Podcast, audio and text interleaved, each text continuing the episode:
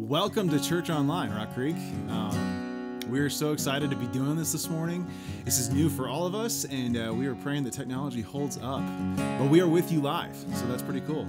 Uh, I want to encourage you a couple things. Uh, we know that some of you are watching on your TV, uh, some are on your computer, but just turn up the volume uh, and create a space where you can truly worship, right? Don't. Um, this isn't a show, right? I, I don't want to just sit here and play for you. I want to help lead you in worship, even though we're not together in the same room. So turn up your volume, sing out loud. We've got lyrics for you this week, so we've been figuring out some new solutions. Um, but beyond that, we also just want to encourage you to subscribe to our YouTube channel, follow us on social media. You're going to get a lot more updates with us. We want to continue to engage with you throughout the week. But let's go. Let's worship this morning.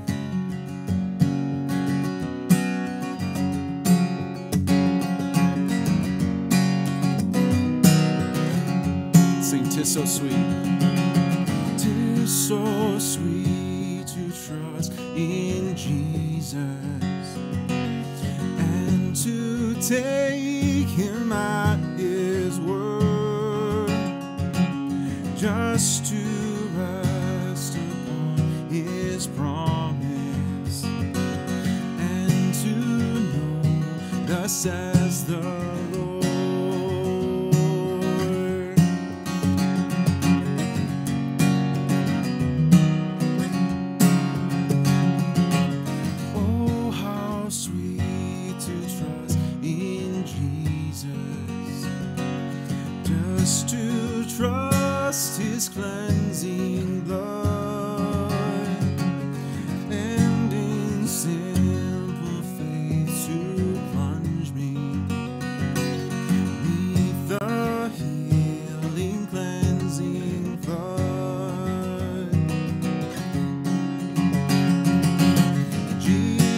Jesus,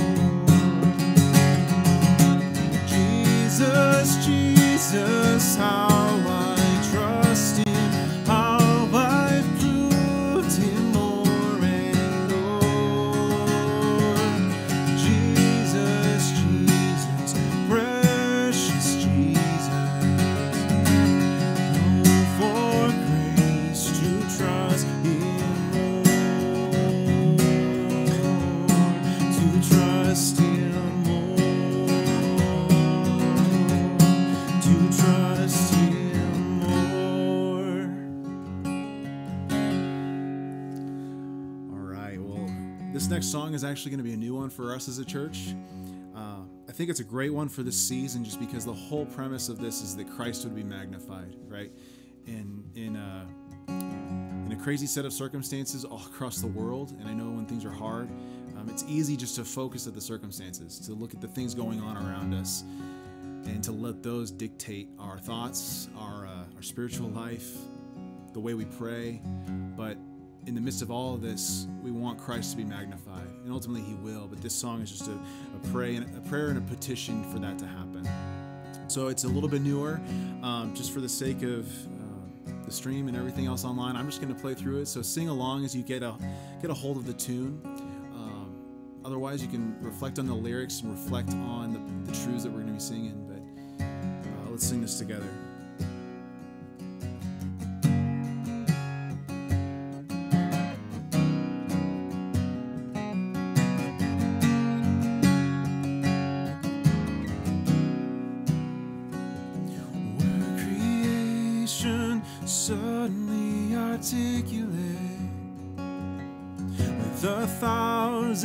Songs to lift one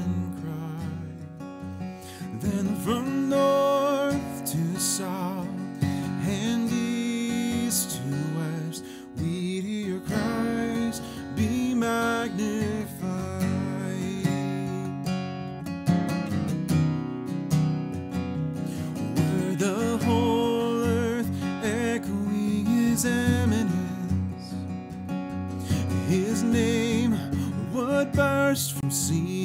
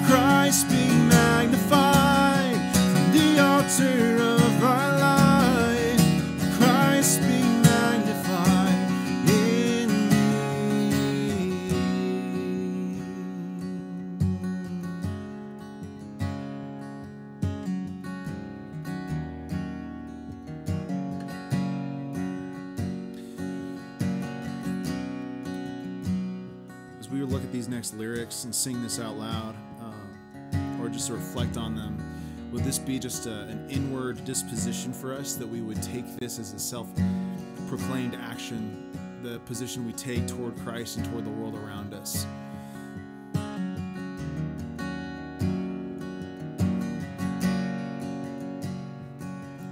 And I won't bow to idols. I'll stand strong and worship you. If it puts me in the fire, I'll rejoice cause you're there too. I won't be formed by feelings. I hold fast to what is true. If the cross brings transformation, then I'll be crucified with you. Cause death is just the doorway into resurrection life. If I join you in your sufferings, then I'll join you when you rise. You return in glory. With all the angels and the saints. My heart will still be singing, my song will be the same. Oh, Christ be magnified, and just let his praise arise. Oh, Christ be magnified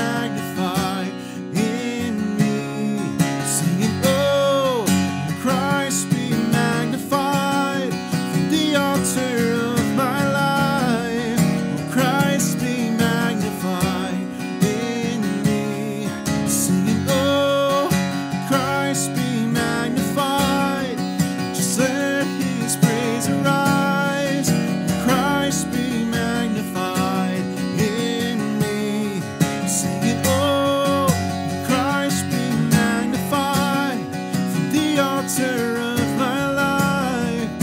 Christ be magnified in me.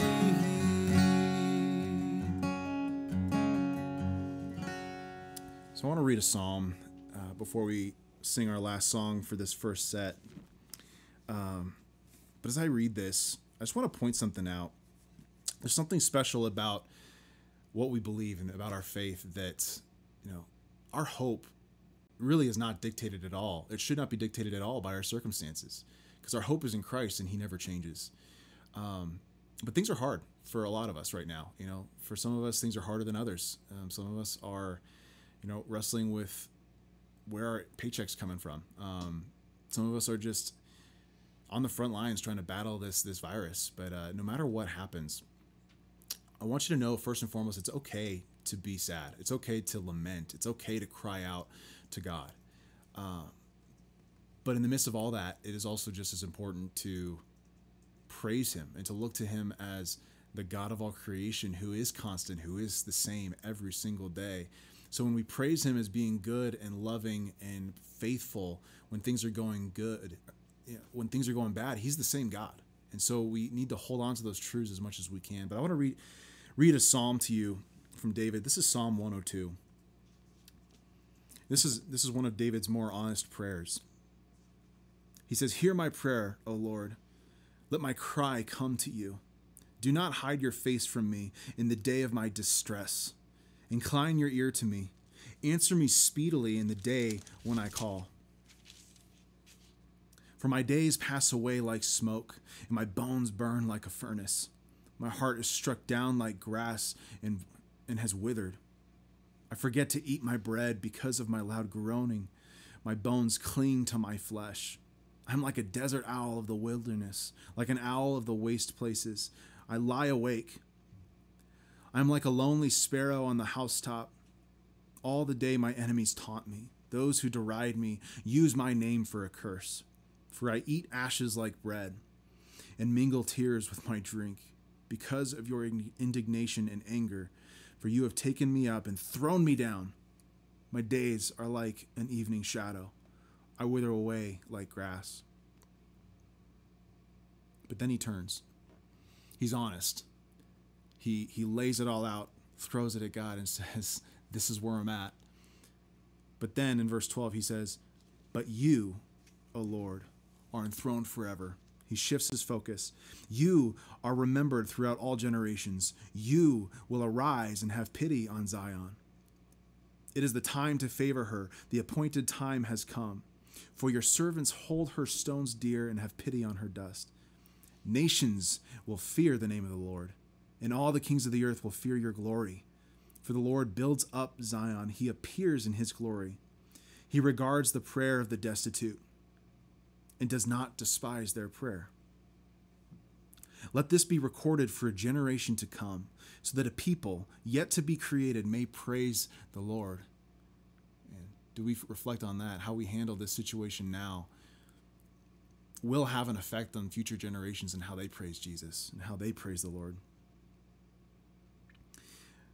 But this whole, and I'm not going to read the whole thing, I'm going to skip ahead a little bit, but this whole thing, he shifts his focus to God, gives him praise. I'm going to jump to verse 25. He says, Of old you laid the foundation of the earth, and the heavens are the work of your hands. They will perish, but you will remain.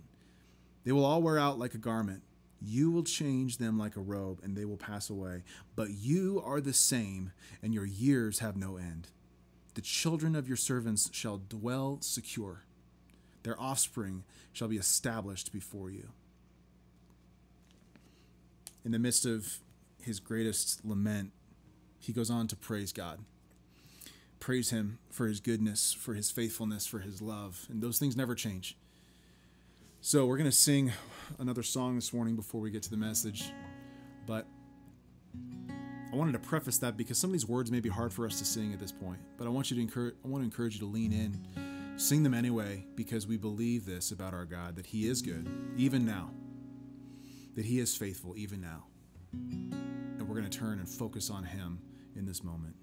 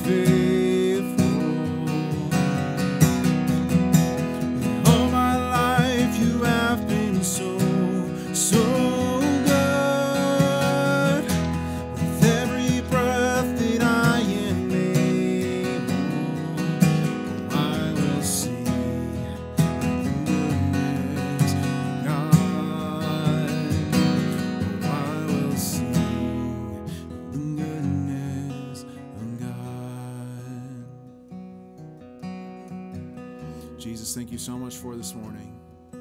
Thank you for the ability to go online and to uh, fellowship with each other, to continue to build community, to know that in the midst of everything that's going on, you have not forsaken us, you have not left us, you are with us individually, collectively as a church.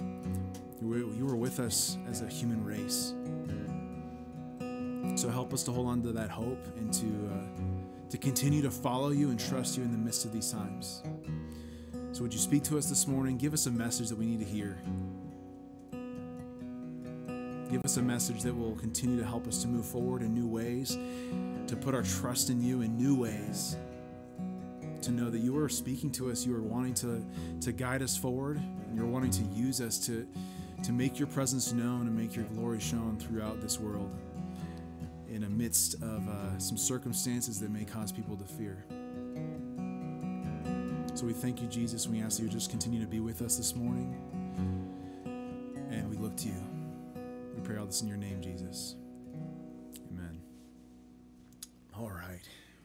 Well, we got a few quick announcements for you. Um, as you may have guessed, church has changed quite a bit with all of this stuff going on. So we want you to know that we are working hard to make sure that Rock Creek Church that we are functioning as normal as we possibly can, that all of our ministries are continuing to go online, um, that we are still helping you all connect to each other and to us. So, the first major announcement we want is, is please connect with us online. So, you can subscribe to our YouTube channel get uh, updates and notifications that way. Subscribe to us on on uh, or like us on Facebook and Instagram. We're communicating regularly through those platforms as well.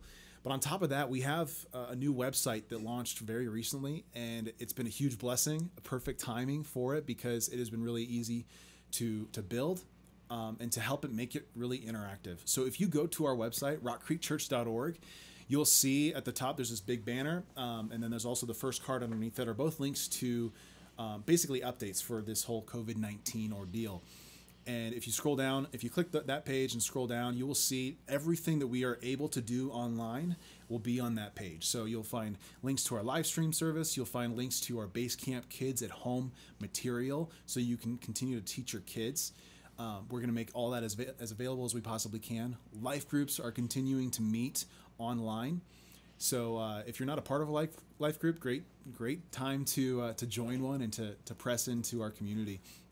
Um, if you need help or if you are able to help, there are some forms there as well. But we really want to make sure that we are doing a great job as a church connecting people. So if you are someone in need or if you know someone in need, we want to help mobilize our resources and our people. So you can sign up for those as well. But we just want to continue to encourage you to go to the website. It will be updated regularly. We are constantly putting new things on there and working to get our church functioning online.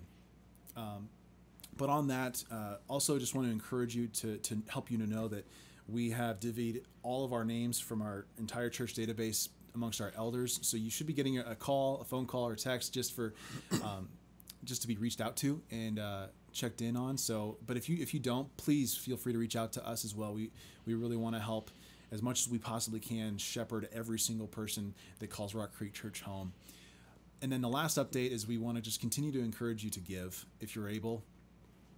Uh, a lot of what we're doing, the church still needs to function, and we are trying to mobilize as much as we possibly can to help our own people, but also to be a blessing to those around us. So continue to give to help Rock Creek Church function.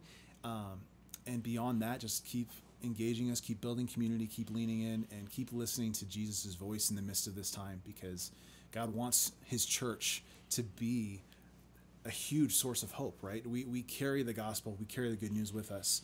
So let's let's take that charge seriously and continue to to be hope to a world that is frantic and chaotic at this moment. But with that, we're going to to move into our message. So I'm just going to pray for Brian here, and uh, we'll continue on. So Jesus, thank you so much for this morning. Thank you for the ability to to meet online, uh, that we can still interact with each other. I thank you for our leader and Brian.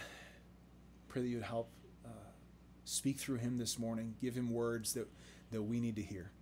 Not, not that he would sound wise or anything like that, but that you would use him as a mouthpiece. Yeah. That you would speak to us directly through him through this time.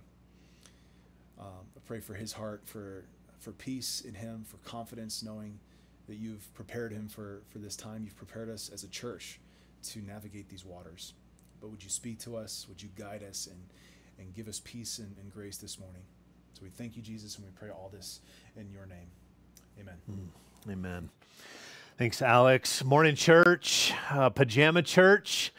Hopefully, uh, you don't have to get dressed up. You don't have to do your makeup. You don't have to do your hair. Uh, hopefully, you're wearing your Pikachu pajamas. I know my Max is. Uh, and so, yeah, hopefully, you're relaxed and enjoying yourself. We had a conference call with Governor Polis uh, this week and said, you know, roughly the next four, five, six weeks, uh, asking faith based leaders, churches, uh, to continue to do this. So this is going to be kind of our new norm. And so find your spot on the couch or in the lazy boy. Actually, I saw Grant Hanson a picture this week on social media, completely flatlined on the couch.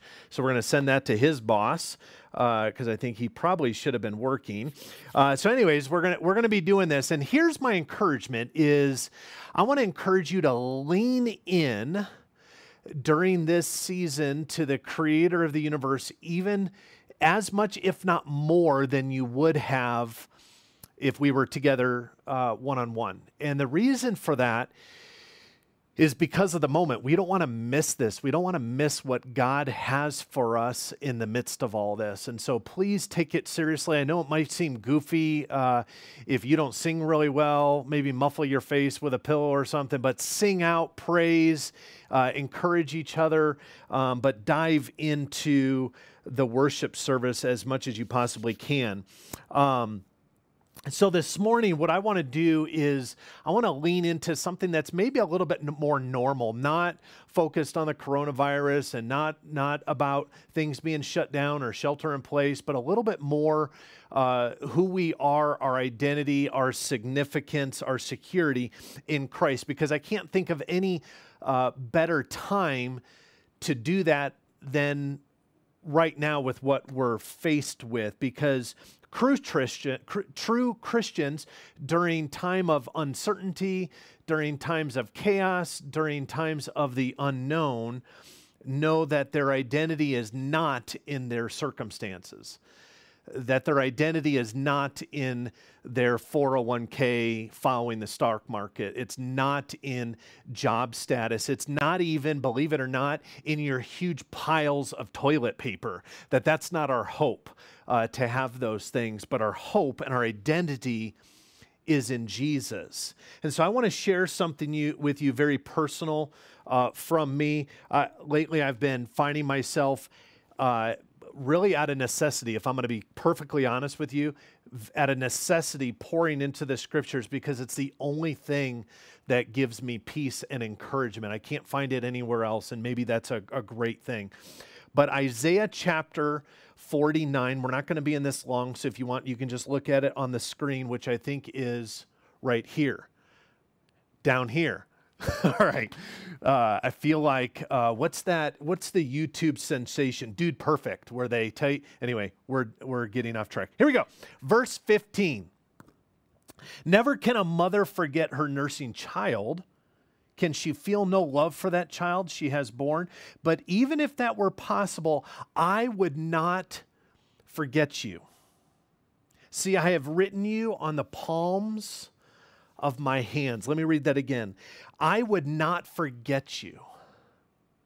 You see, I have written you on the palms of my hands. And what an incredible statement that is for God's love. It goes something like this If you're a follower of Christ, God has your picture on his refrigerator.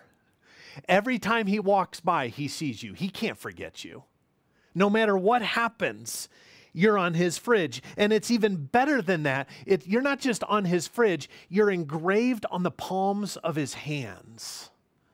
Kind of an interesting thought when we're talking about washing our hands relentlessly. I want to encourage you as you do that today, throughout this week, for the next several weeks, and hopefully for the rest of your life, you're washing your hands. But every time you wash your hands and you look down at your palms, to remember Psalm, uh, Isaiah 49, that you, your name is etched, is written on the palms of God's hand. God is not going to forget about you. He is not going to abandon you. Let the world fear. Let those that want nothing to do with God fear and then find hope in you through Christ. It's kind of a, a, metaphor, if you would, of how much you're loved, how much you're cared for, how much you're provided for, and how much you are known by the Almighty God. So I hope that blesses you. So that's a personal truth for you in regards to your identity, but it's even bigger than that. It goes into what is the identity of the church. And so this morning, I want to talk about the church, but also talk about how it has identity. So if you have your Bibles, and I hope you do, if not, you can run and get one. Uh, no one can see what you're wearing. Uh, so just run and get your uh, Bible. We're going to be in the book of Ephesians uh, and we'll be in Ephesians chapter 4. And if you're new to the Bible, you're tuning in. Uh, by the way, we've had, we've had people from uh, all throughout California and Texas and Utah and Arizona, Uganda, all throughout Colorado, various places tuning in. Welcome. You are part of our family, whether you attend Rock Creek Church regularly. We love you. We're glad that you're here. Hopefully, you're enjoying uh, your time. So, Ephesians, Ephesus was a pretty prosperous Roman port city, which is now modern day Turkey. You're going to see that picture come up. And, and Paul writes to the new Christian followers to remind them of a few truths. And here are the truths you are adopted by God. You are chosen. You are united with other Christ followers, saved by grace, free from penalty of sin, and you are no longer strangers, but you have been brought in as family, as royal priesthood because of this new life. That's kind of the context that Paul is writing to Ephesus. And so, what I want to do is share with you three truths that I've been kind of dwelling on throughout this week three truths that define what a what a believer ought to be doing and therefore how it strengthens the church. And so we're going to kind of look at that uh, together who we are and what we do. It's nothing new. This has been going on since the beginning of the Bible. Uh, and so we're just applying it to our current context. And here's the here's the first truth of a healthy church, a healthy follower of Jesus, is that every follower commits to their calling. Every single follower commits to their calling, and you each have one, which is a, a phenomenal uh, truth. We begin in Ephesians chapter 4 in verse 1. Here's what he says Therefore, I, a prisoner for serving the Lord, beg you, I beg you to lead a life worthy of your calling, for you have been called by God. He doesn't say, I beg you to lead a life worthy if you have been called. I beg you to lead a life worthy of your calling. Every believer, every thriving church understands, is gripped by this reality that each of us have a calling. And this means wherever you are, whatever you're doing, whatever you've done last week, whatever you're going to do today or tomorrow or throughout this week, it's sacred. Now, follow me with this.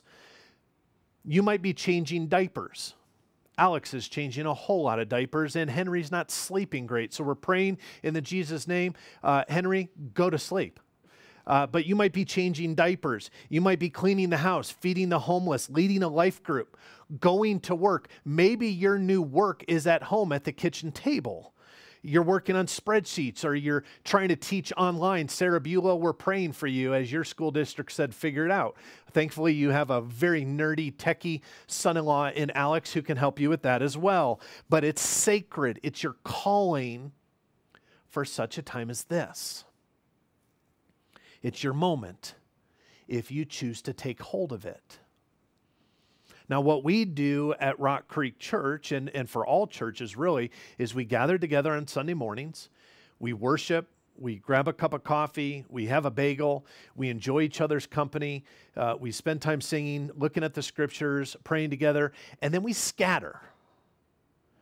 And that's not a bad thing because here's, what's ha- here's what happens we scatter into the world to live public lives as public disciples to a public that needs Jesus.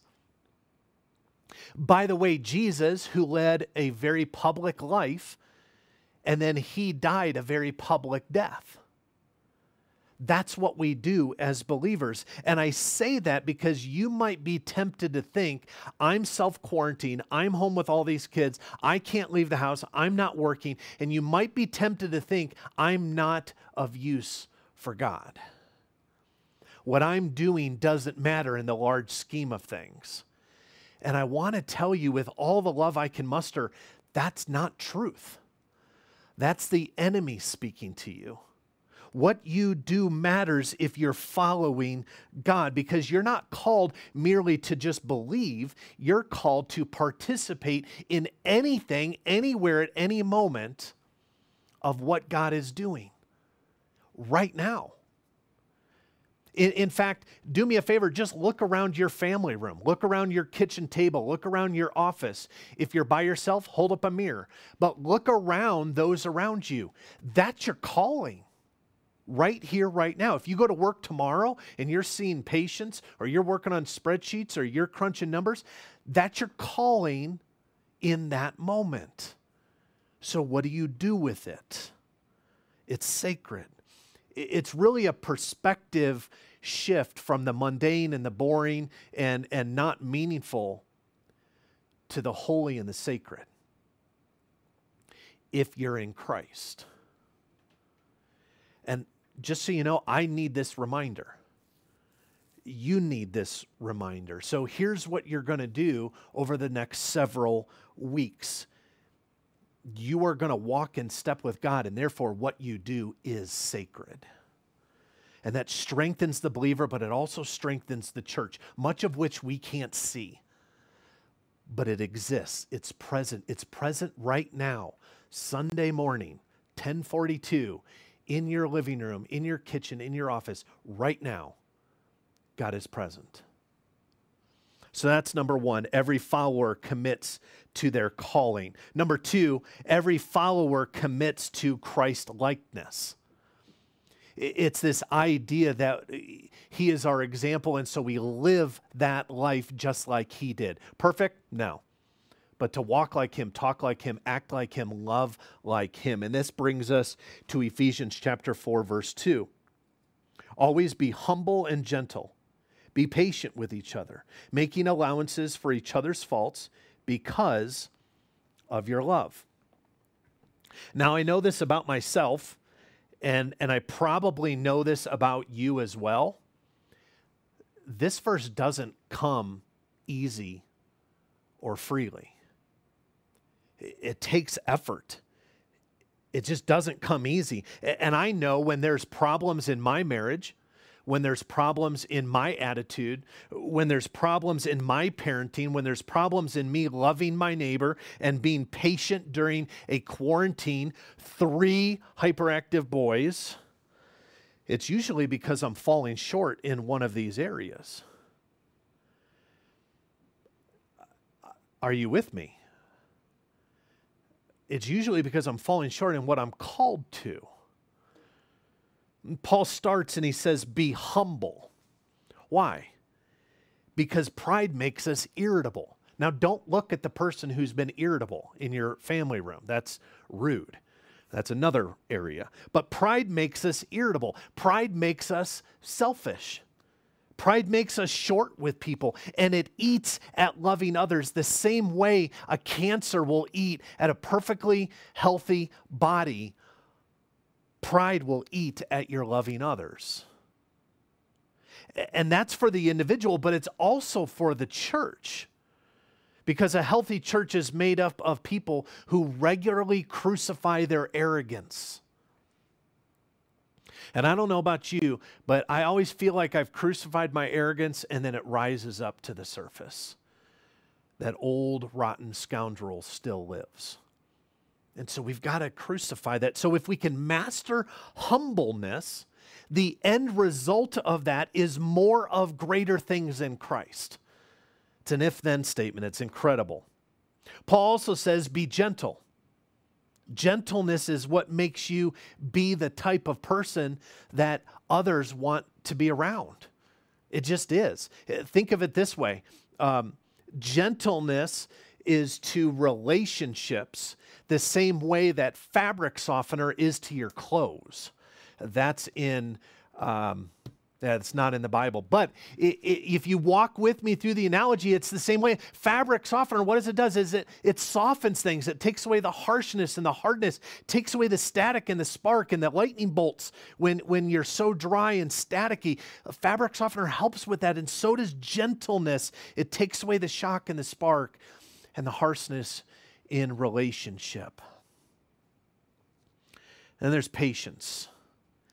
He says, Be patient. And in some circles and in some cultures, patience is seen as weak. That you have a weak spirit, that you let people just walk on you. And we know this about our culture. We live in such a fast paced, busy, eye focused culture that's hard to practice patience. But hear this truth and, and, please lean in and listen to it we will never be able to care for a flawed people in our world through relationship unless we're willing to wait. Patience. That's our call to be patient. And finally, the very end of that verse is bearing with one another in love. Notice the word bearing. Bearing suggests that you're realistic, that, that you don't have your head in the clouds, that you just think life is rosy and, and God's got it and everything's just going to be perfect no matter what. Bearing is realistic of what it's going to cost you, bearing is realistic on what's going to happen. And you understand this starting with yourself that we are a sinful, selfish, fallen people. That's where it begins. That's where bearing begins. It's like ice outside. If we fall in the ice, there's jagged edges on the ice and it can scrape us or wound us even more severe. But bearing understands that. It's what God did uh, bearing with his people as they wandered and complained in the desert. It's what Jesus did with his bumbling disciples that tried their best to understand, but were constantly goofing things up.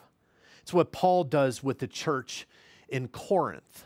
And I don't know how much you've studied uh, the, the city of Corinth and, and when First and Second Corinthians um, or as Donald Trump says, 1 Corinthians, 2 Corinthians. I think that's uh, maybe. Sorry, that is not a political statement. It just came to my head. No filter. All right. Erase that. I'm not making fun of him. Don't tune out. Aye. All right. Um, nevertheless, eh, Corinth.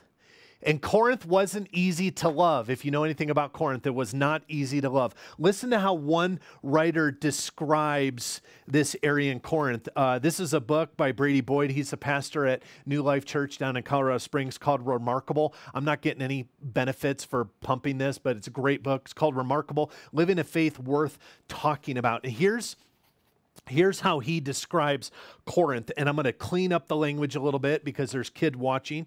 Um, but here's what he says: It's telling that people who properly assimilated to this life in Corinth, which generally meant taking to um, sensual escapades that even pagans don't tolerate. 1 Corinthians chapter 5 verse 1 and fervent worship of man-made gods that Paul was called drinking the cup of the Lord and the cup of the demons too. Now, think about if your area of worship was described as drinking the cup of the Lord and drinking the cup of the demons too. Not how you want to be described. And it's, it's said to have been called Corinthianized. And more scandalous to me, the term was worn not as an insult, but a badge of honor. Sound familiar? The name Corinth means ornament. And you get the feeling upon reading accounts of chronic misbehavior on the part of many in town that indeed its value centered on playing the role of superficial ornament rather than of substance, wholeness, or depth. He goes on. Roman slaves who had been freed settled in Corinth to make new lives for themselves. Roman military retirees eager to unplug from the brutal regime, and Roman merchants looking to profit from the town's resurgent as a commercial hub came too. Jews who had been banished from Rome, establishing their residence in Corinth, as did some Greeks who were intrigued by all the talk. A million or so in all came to Corinth. And among them, a small handful of believers, little more than a house church, 50 or perhaps only a hundred strong out of over a million. And to them, the Apostle Paul longed to deliver a message. You can shine as remarkable as a remarkable light for Jesus in a culture that has very little use for him. He could speak those same words to us here in our context today. You and I can live productively as followers of Jesus in a world that increasingly pays him no mind. It's just amazing to me as I study scripture and, and as I watch what goes on in this world as Ecclesiastes just rings true. There's nothing new under the sun bearing with one another, especially to this lost world looking for hope and peace and answers right now. And in the context of what we just read, in trying to love Corinth the best that he possibly can, here's what he writes in 1 Corinthians chapter 13, verse 5. It does not. We often use this, we often use this in weddings but it was written on how to love an unlovely city. Here's what he says it does not dishonor others, it is not self seeking, it is not easily angered, it keeps no record of wrongs. Yeah, that's beautiful for a wedding. But that's the way Paul was describing. Here is your love. If you're going to go follow me, if you're going to respond to your calling, here's how you do it. In short, it's Christ likeness. And friends, this is your call right now. To your neighbors, to your kids, to your coworkers, to your life group, your friends, your world. And so the first two truths, number 1, we every follower commits to their calling. You have one. Number 2, every follower commits to Christ's likeness, and number 3, every follower is committed to unity. And it's bigger than just unity in relationship. It's unity in not arguing. It's, it's bigger than any of those things. This takes us to the final part of our message in Ephesians chapter 4, and it starts in verse 3. Make every effort to keep yourselves united in the Spirit, binding yourselves together with peace. For there is one body and one spirit, just as you have been called to one glorious hope for the future. There is one Lord, one faith, one baptism, one God and Father of all, who is over all, in all, and living through all. Paul doesn't just say be unified and move on he says, make every effort. In other words, in the same way you decide to be an excellent employee, in the same way you decide you're going to be an excellent student, in the same way you decide you're going to be an excellent spouse or parent, in the same way you think you're going to be an excellent friend, in that same way, make every effort to keep yourself united in the Spirit. And so verse 3 gives us the command, and then it's followed by verses 4 through 6 that gives us the theology to support that command. And the essence behind the entire command is theology. It's spiritual in its essence. And the reason why we make every effort to stick together, the reason why we make every effort to stay unified is because as the body, who are we? Christ. We are Christ. We are peace, the Prince of Peace in this world and to stay strong as individuals, we then come together, whether we're together in, in person, personalness, uh, in the same presence, or we're together via the screen or in our own worlds. We make the church that we can't even see, we make that church stronger. And we become a force of peace that moves throughout this world that is desperately looking for it. They may not even know it, but there's a hunger and there's a thirst. And it's not just for us. We receive it, we receive that peace. It's not just for the church, we operate under it and in it, but it's also for that searching world peace. And that peace we find in verses 5 through 6. So, listen, as we take those principles of growth, those three principles of how we grow as a church, how we grow as individuals, Uh, of maturity, of discipleship into a world that, that is scared and uncertain and frustrated and confused and at times angry, looking for answers. And they're looking for something, someone to believe in.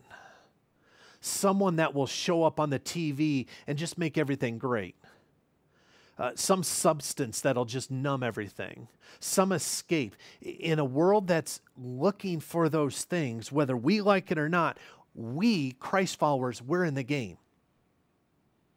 We've been called up, and God is relying on His church, young, old, married, widowed, divorced, teen, college, little kid. This is a season of learning for all of us on what is my relationship with God and what does it mean to live it out because it's changed. And I sure hope that you're learning something through this. Because as we mentioned several weeks ago, if you stop learning today, you will stop impacting tomorrow. And there's not a single one of you that wants to stop impacting our today or tomorrow. None of you. Our world is depending on you. You are part of an army. Do you realize that? You're not alone. You're part of a family. You are part of the royal priesthood. You matter.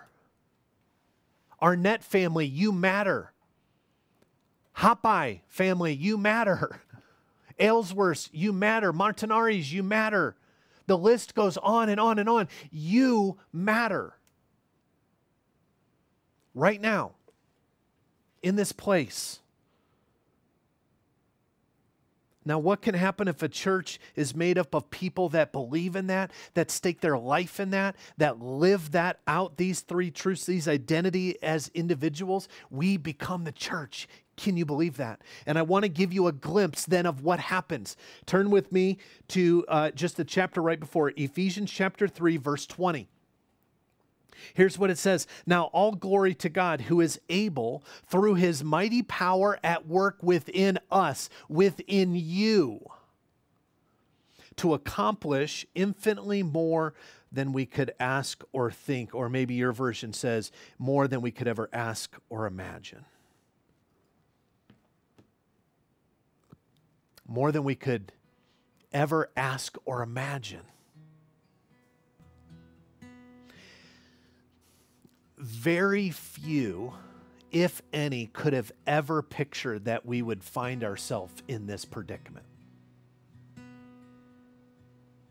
In this unique place that we live. A, a lot of times it feels like a movie, uh, or maybe better, um, like a nightmare. But right there beside it, right there in the midst of it, all day long, we find through the scriptures that say what the enemy intended for harm, God intended for good. Speak truth into existence. God intends for good, and by his mighty work at power within you, within me, within us, he can accomplish more than we could ever ask or imagine.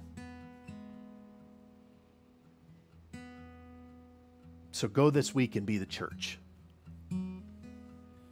Be the church to your family. They need your patience. My family needs my patience. Be the church to your kids. Be the church to your friends. Be the church to your family. Be the church to your coworkers. Be the church to strangers at work, even if it's at your kitchen table, raising kids, baking, cleaning, interviewing, staying busy. Just be the church and lean in, lean into the only eternal, sustainable force that has ever existed and ever will exist in our world. Lean into that force. His name is Jesus, and he's worthy to be praised. And he isn't weary, he will not slumber. He is not scared. He is not overwhelmed. He is not distracted. And he is still on the throne. So, church, I miss you like crazy. I pray for you by name regularly. But this is making the church at, at all over the world, it's making it stronger and it's making it stronger because the Bible says that, that God's Spirit circles the earth, circles the world, looking for those who will worship Him and in spirit and in truth. Will He find that in your living room today?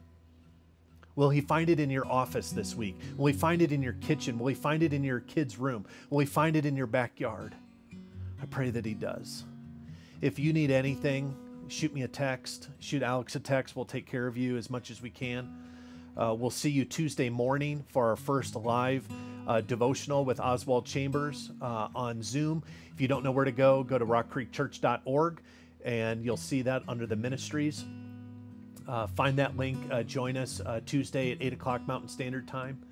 Until then, I love you and God be with you. Let's continue our time of worship. Thanks for tuning in.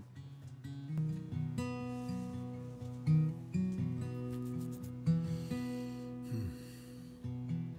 let's respond to this message, but more importantly, let's respond to Jesus. Let's look to Him, sing to Him, build that intimacy with our Lord, who is in this room with us, who's in, in your room with you, sitting with each and every one of us. In control. We're His children, and, and uh, our hope is ultimately in Him. So let's sing to Him. Picture Him in your mind. Lean in and let's sing to our God. Let's sing to Jesus.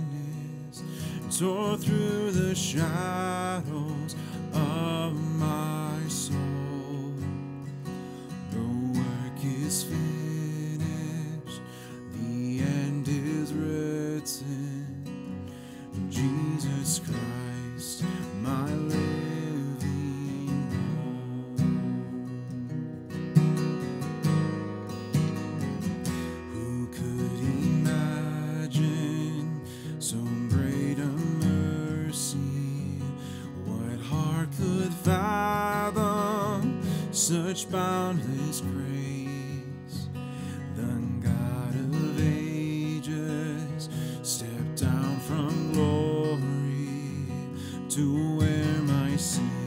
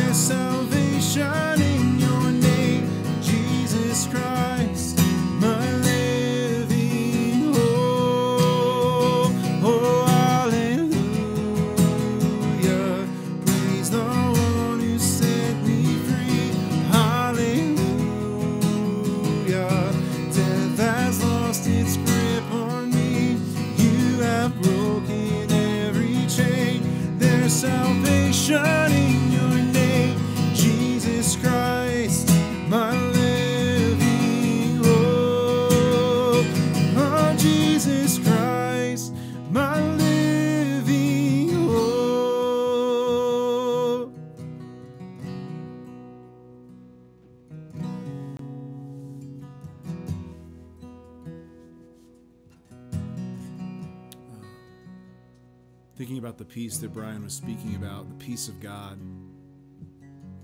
It's a peace that surpasses all understanding, right? It's the peace that is not dependent on circumstances. So, wherever we're at, wherever you're at, know that in Christ we can sing the words, It is well with my soul. We can sing that and be genuine and know that God's peace will go with us. So in this season, as we finish out this morning, let's just finish with this last song, It Is Well.